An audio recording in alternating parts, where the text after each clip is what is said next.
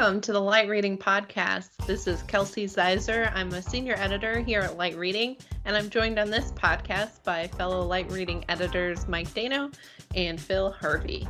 On this show, we'll discuss Light Reading's The 5G Exchange, which is a resource dedicated to providing vetted 5G content such as white papers, videos, presentations, blogs, and more.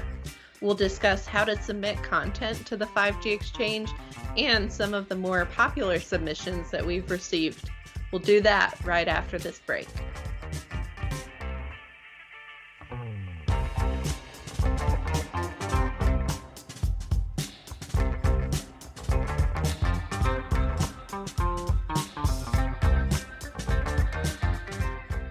Hey there, Phil and Mike. Thanks for joining me on the Light Reading Podcast. We have Phil, uh, U.S. Bureau Chief and uh, Senior Editor of Hair. I was trying to think of something cool to call you since you have. Um, that's kind of funny. It, it, I have a lot of hair these days because I haven't had it cut in a while. So that's oh, yeah. that, that's becoming a, a quarantining uh, uh, tradition, I guess. And uh, we also have Mike Dano here, uh, senior editor of Lawn Aeration Techniques. That's right. I am going to be a master of aeration so hard. I don't know what that means. And now the pre-podcast uh, conversation has suddenly become the content. For you listeners, we were um, just discussing when is the right time of year to aerate your lawn and fertilize it and put in grass seed. So we'd love to hear your comments on that, um, and you know, just some insight like into at, uh, the things that keep us up at night here. Yeah, I was like, this is what I always imagined a big time media company would sound like. what kind of fertilizer do you use? Anywho. What we're really here to talk about is the 5G exchange, which is a lot more exciting than watching grass grow. I'll tell you that. So, our 5G exchange is a relatively new uh, platform. Uh, was launched about a year ago. Yeah. And it's a way to cut through the noise, so to speak, of all the 5G content on there and make sure what you're reading isn't garbage. so, what we do is we're vetting uh, 5G content that comes in. So, you can just go to the 5gexchange.com there's a button to submit your content, and it'll take you less time than it does to select something to watch on Netflix to fill out the survey. So, fun fact there. And you can submit presentations, white papers, videos, um, all kinds of content, and then it's vetted by yours truly and our 5G Council to make sure that it is good quality content. May I make a brag about the 5G exchange real quick? Please do. Seems like this would be the appropriate venue for that. yeah. I I bet you that and this is this is for vendors. I bet you that if you actually put a good white paper together about some technical aspect of 5G that you wanted to educate the market about, you didn't put any sales garbage in it it, it, it wasn't completely tuned just for your product, but it was actually tuned to the the the broad you know subject area that that your company has expertise in.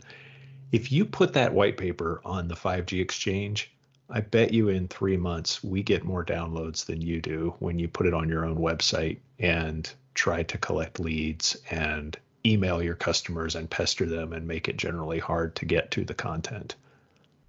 That's my that's my brag. I, I think that we are a better vehicle for that um, type of industry knowledge than most companies' websites. Definitely, and I'm glad you brought that up. Um, we have had quite a few downloads, and it's interesting to see what people are um, interested in on the site.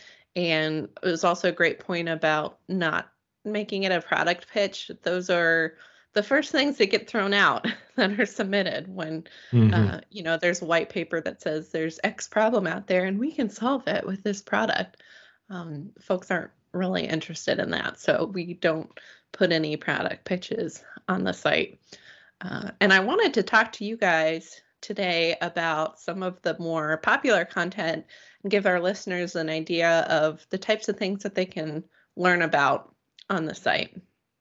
Uh, so, one interesting one was a white paper slash infographic by Raconteur, and it's called The Economic Impact of 5G.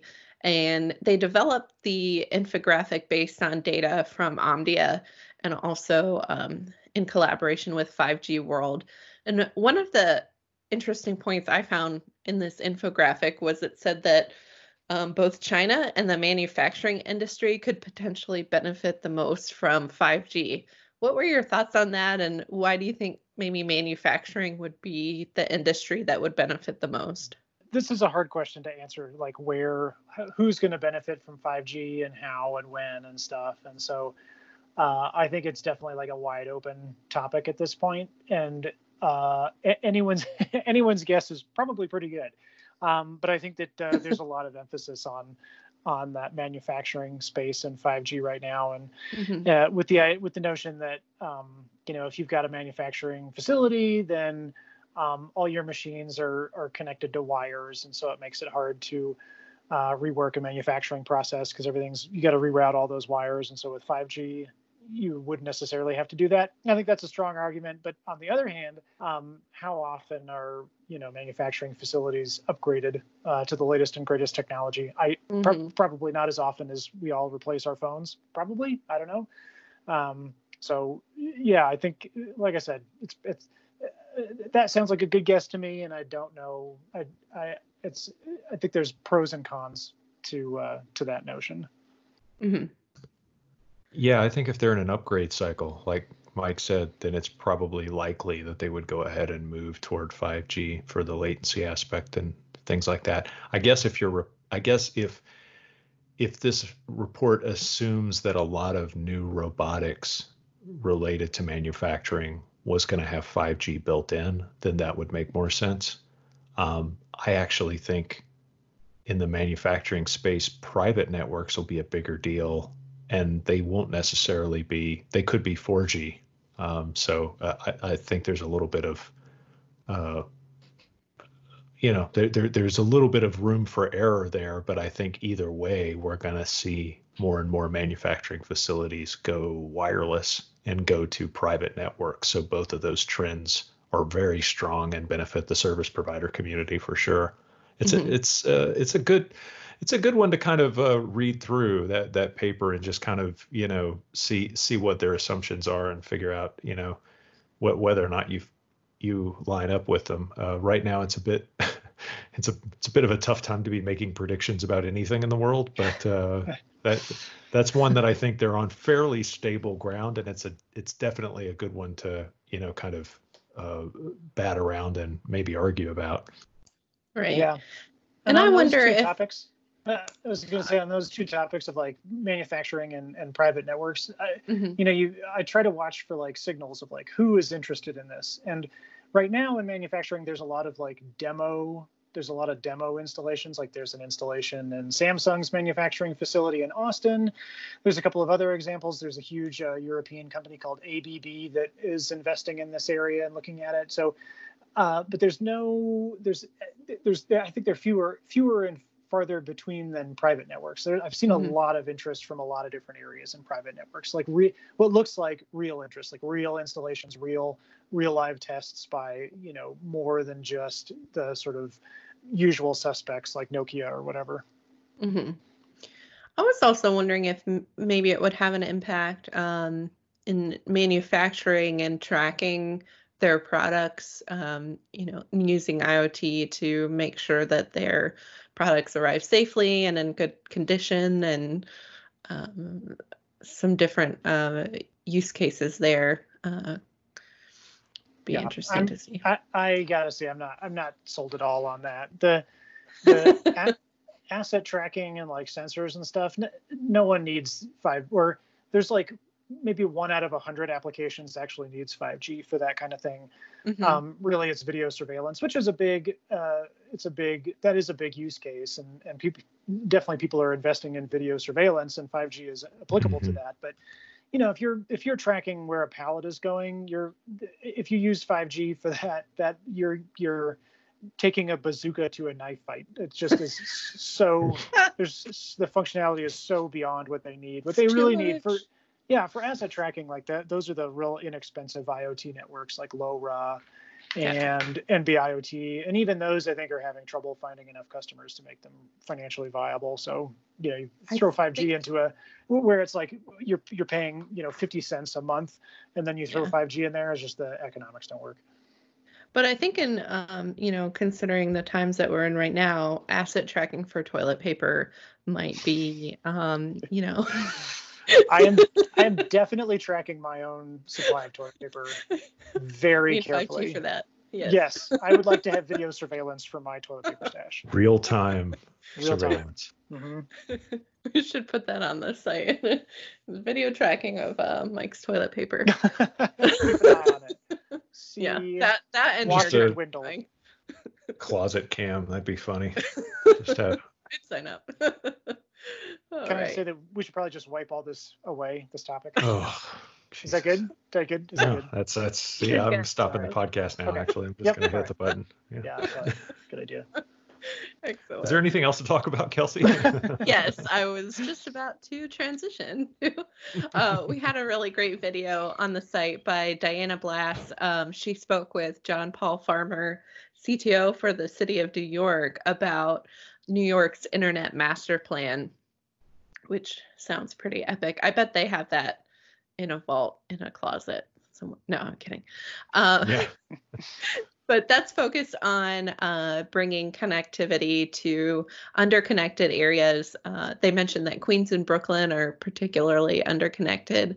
Um, and that a variety of technology, 5G, but also he mentions fixed wireless, CBRS, edge cloud, um, could also help in improving connectivity.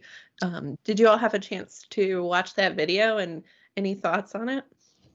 I, I actually did watch that with with with much interest, and here's why: is because uh, I know that it, uh, among cities all over the country, and especially in a huge one like New York City, um, the the way that a city is handling all these new technology boxes is becoming a real big deal. Like it's it is a major issue for a lot of uh, it's a major issue for a lot of cities uh, t- to decide who gets to put stuff where. And there's just like a growing number of industries that sort of want to be involved in this area.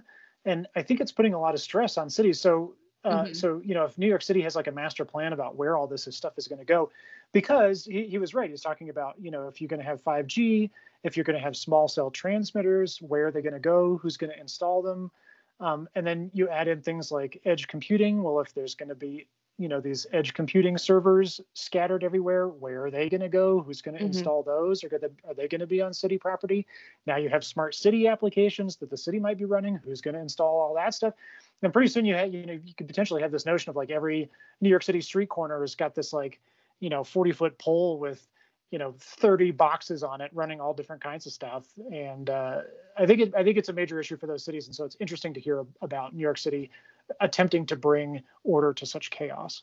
Right. Especially somewhere where space is at such a premium. And i feel such like just uh, new yorkers get that um, you know i feel like they'd be saying not my backyard kind of thing mm-hmm. yeah there's probably sure there's getting some pushback from city but uh, yeah.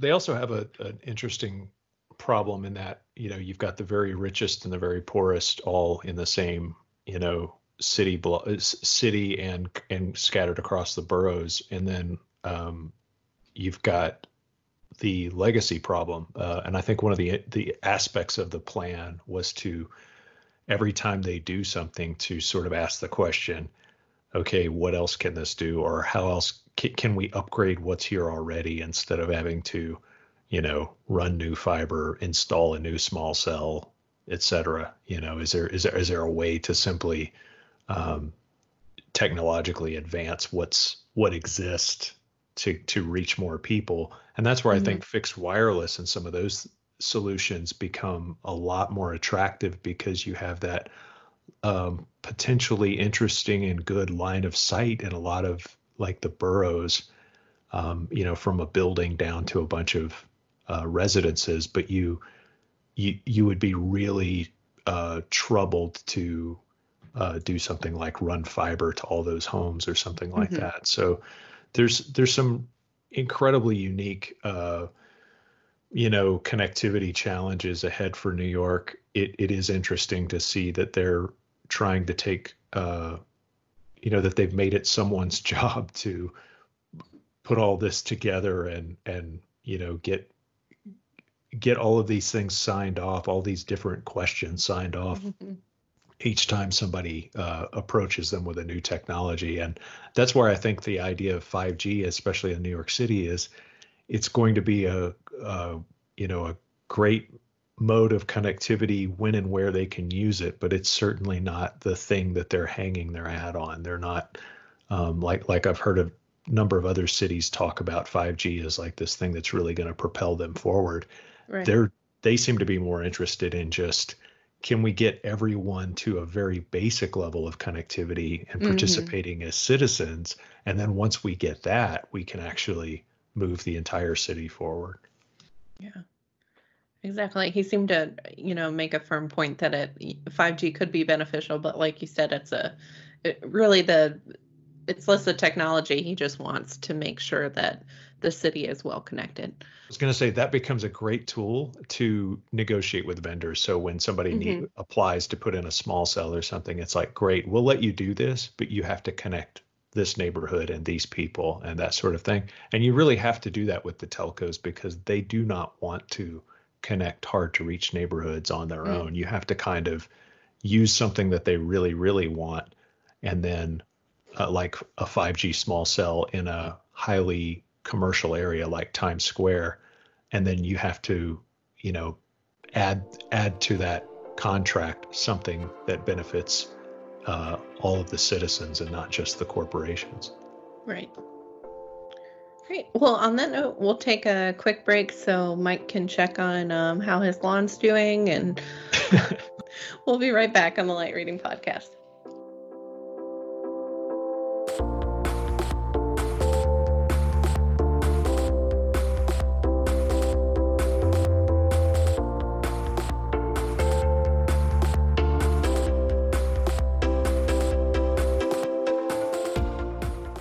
We're back on the Light Reading Podcast. I'm joined by Mike Dano and Phil Harvey. Hey, guys. Yo, yo. Hello, hello. Hello. So, we've been talking a little bit about the 5G Exchange, which is Light Reading's uh, resource for everything 5G. And it's also vetted so you can be sure that um, the white papers, presentations, videos, and blogs on the site are legit and are things that you'd actually be interested in and are not product pitches. So we're just going over um, a few pieces of content uh, which we thought might be of interest to folks that are on the 5G exchange and which have had uh, the most downloads. So a lot of people have found this interesting.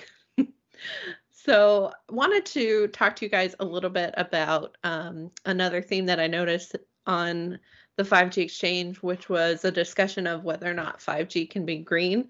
Um, Diana Blass did a video on that, and Stephen Douglas with Spirent also submitted a presentation about it. Um, do you have any thoughts on whether 5G really will potentially reduce energy consumption and emissions?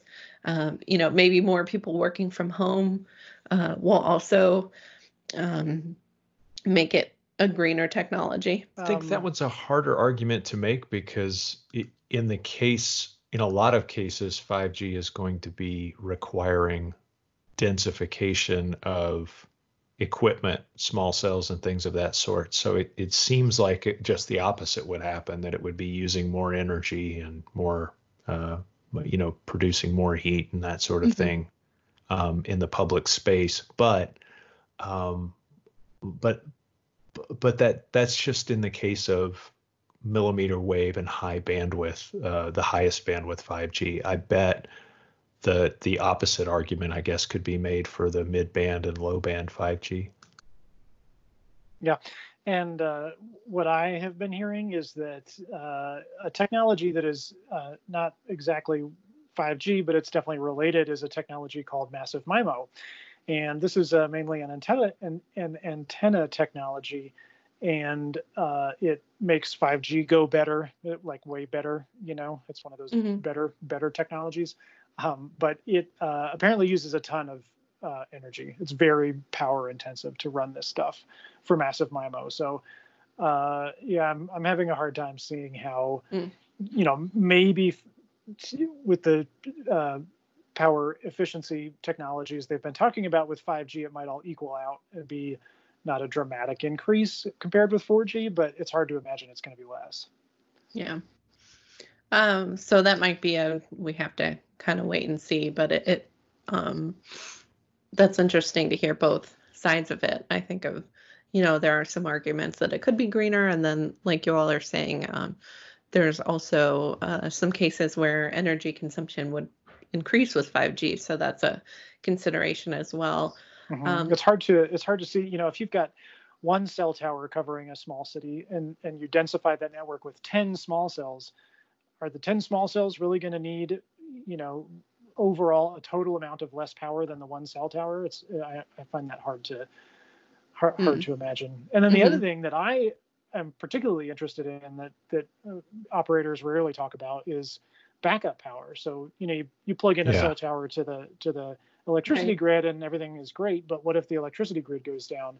Yeah. Which, if if I may don my my tinfoil hat for just a second, um, please do. Uh, aside aside from pandemics, uh, the the electricity grid going down is one of my other uh, favorite topics, and so backup power for those cell sites uh, is, I think, a big deal. Are they looking at um, solar as an option or wind power? Yeah, they or those not reliable about, enough. Yeah, they have talked about it, but it's you know it's hard to collect enough electricity through you know uh, right. wind or, or, or even solar, and then you got to store it in a battery in the location. And mm-hmm. I think mm-hmm. most of them are just generator, you know, 24 hours of generator backup, gasoline yeah. generator. Yeah, gotcha. So that'll I guess we'll wait and see if 5G mm-hmm. is really greener. Yeah, well, I just wonder if he's if he you know because you you mentioned something about and we're kind of seeing some effect of this now. Is I wonder if this if this is if Spirent's argument is really a measurement of the overall effect of 5G in terms of um, if you connect more devices per antenna and you have more people being able to do things without getting on planes, let's say, at what point does that reduce the overall uh, CO2 emissions in, mm-hmm. in, a you know in a in a city or in a in a nation? So it's a um, still still a, a I think a I, I still would challenge that argument, but I think that's also a good reason to go and read uh, you know his his uh, his pitch because it's interesting. Uh, it's it's an interesting argument he's making. Right. He does mention you know smart factories and smart cities and agriculture, and so maybe um, you know some of the de- technology required to make 5G work might be less energy efficient, but the um, applications that it enables uh, could be more beneficial to reducing CO2 emissions, for example. Um, seems to be part of what he's saying in this presentation. Mm-hmm. Uh, so, another uh, topic that garnered some attention on the site was uh, the impact of 5G on the gaming industry. Uh, so, one was why mobile operators need a 5G game plan, and then there was also say hello to the future of communication and entertainment. Um, so, wanted to hear from you guys on how 5G might impact the gaming industry. Um, one of the authors mentions Google Stadia, which I believe is a subscription service for games. Um, so, how is 5G going to impact how games are delivered and on what devices? Let me uh, let me turn off my Batman Arkham Asylum game for just a minute and see if I can quickly address this. Yeah, I think you asked the wrong person about this. J- jump back into defeating uh, the Riddler, whose trophies are literally everywhere in that game. They are so scattered everywhere. It is just insane. I'm not going to collect all those trophies. It's too much time. It's too much time to collect all the trophies.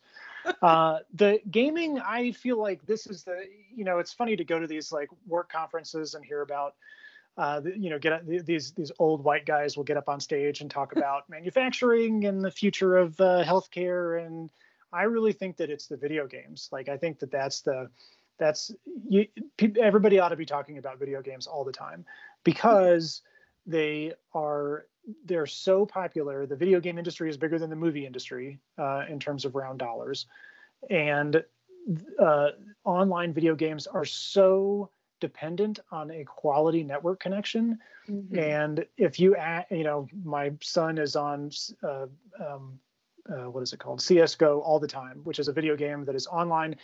And a quality network connection makes a huge difference in whether you can play it well or not. Um, and then when you you know you look at uh, streaming things like Stadia, when you look at future things like a virtual reality, all those things are going to just be huge users of bandwidth, and not just bandwidth, just not not just raw bandwidth, but um, real time connections, low latency. And so, you know, when the industry starts talking about fast, low latency connections with 5G, I mean, it is it is literally they're literally talking about um, good video game connections, which is what they should be talking about way more than they're doing now. Mm-hmm. And now back to the Riddler. I'll see. You, I'll see you guys later. okay, thanks, Mike. This is uh, bye. This is going to be the thing that that gets the telcos out of a jam. Uh, you know, like AT and T for the longest time was pushing uh, UVerse, which was an enhanced copper product to you know connect homes, and uh, even though it had fiber to the curb or fiber to the cabinet, you know, it was it was still copper to the house, and it was, uh, uh, you know, not as good a product as fiber to the home, and mm-hmm.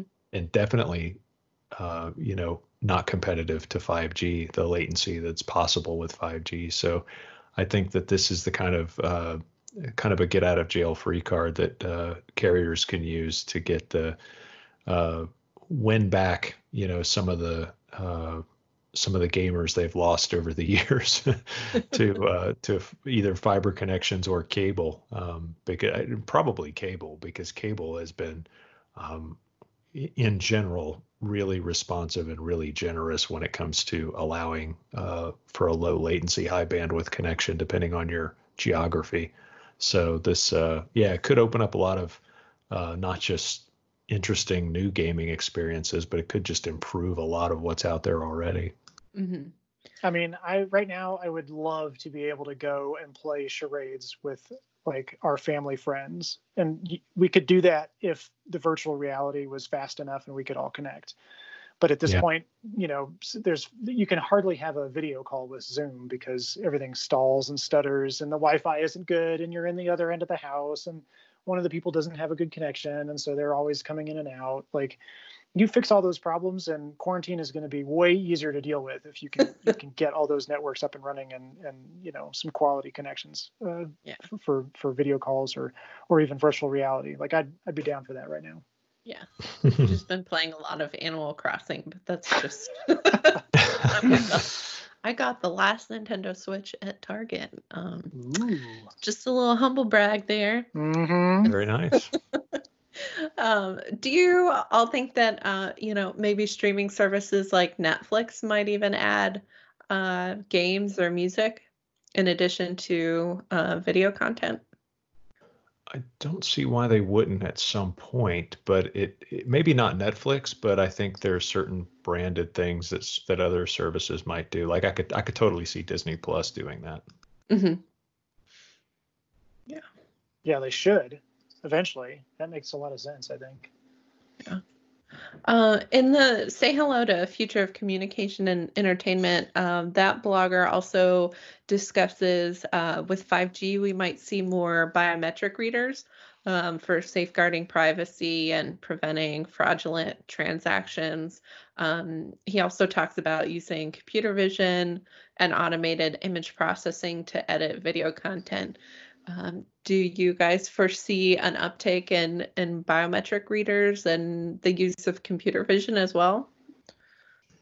That, that sounds like one for could... Phil. Go do it. Get it, Phil. get it. yeah, if, if you could simulate what the the the face uh, the what is it called Face ID uh, experience that the iPhone has, um, but but but on a network level or with with like unlocking and things like that, because the the Face ID thing that that uh, you know it's it's incredibly fast, incredibly responsive, but it's all housed right in the device. You know, it's a it's an unlocking mechanism. I, I can see that with low latency, you could take that technology and expand it to you know connect to other things like maybe uh, maybe that becomes a password you know for a network instead of just for a device level thing mm-hmm. um, so I, yeah i could i could see that there's a natural progression there uh, rolling it out is going to be tricky, but the first thing you need to do that, obviously, as the author talks about, is you know some sort of low, uh, high bandwidth, low latency connection, and more important, the low latency in that part. And it, it could certainly be done. But I mean, I've I've been impressed with just how fast the Face ID is with the um, uh, with the iPhone. That mm-hmm. If you could do that on a network level and then have that work in multiple um, multiple areas like say maybe instead of maybe when you go into a store or something you know uh, this is kind of far out but you use it as authentication when you get when you get somewhere and then when you purchase and you're not really required to do anything but just walk by something um, mm-hmm. you know that's that's been kind of a dream for a while uh, in, in, in expressed in various ways and i think i think that's a you know those biometric type things are kind of kind of possible there. Uh, but uh, but there's that's a that's a challenge to roll out. I think it'll it'll take a, a, carrier being incredibly aggressive in that direction for for people to catch on. Yeah, hopefully they. Um, I th- I think there's still some room for improvement um, on the iPhone um, face scanner, just because my brother was able to unlock my phone with his face once, and that didn't make me feel very good because he has a beard and you know. totally. I'm like, what is what is iPhone say, trying to say? Does your brother look exactly like you, the spitting image? That's amazing that he was able to do that. I know it was kind of scary. So and I'm like, does it mean that I look like him or he looks like me? you know, get into a kind of existential crisis there. But yeah, but it sounds like we need to move on to uh, what is it, retinal scanning or I don't know, blood draw scanning and something like that. Yeah, something something else that doesn't make yeah, me wonder. something science fiction that also doesn't involve looking like other people. Yeah, exactly. Well, thanks for joining me today, guys. Um, I appreciate it. And uh, listeners, I hope that you will check out the 5gexchange.com, um, peruse the site, and enjoy the um, white papers, presentations, videos, blogs, and more that we have on there. Um, and also do take a moment to submit your own content um, if you use the click here to submit your content button. And I promise it doesn't take long. Um, so thanks for tuning in, and we'll see you next time here on the Light Reading Podcast.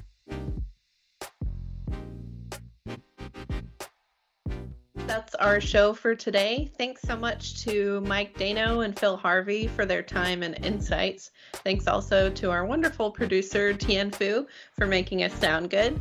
And thank you, dear listener, because if you weren't paying attention, we wouldn't be able to get away with doing all this at work.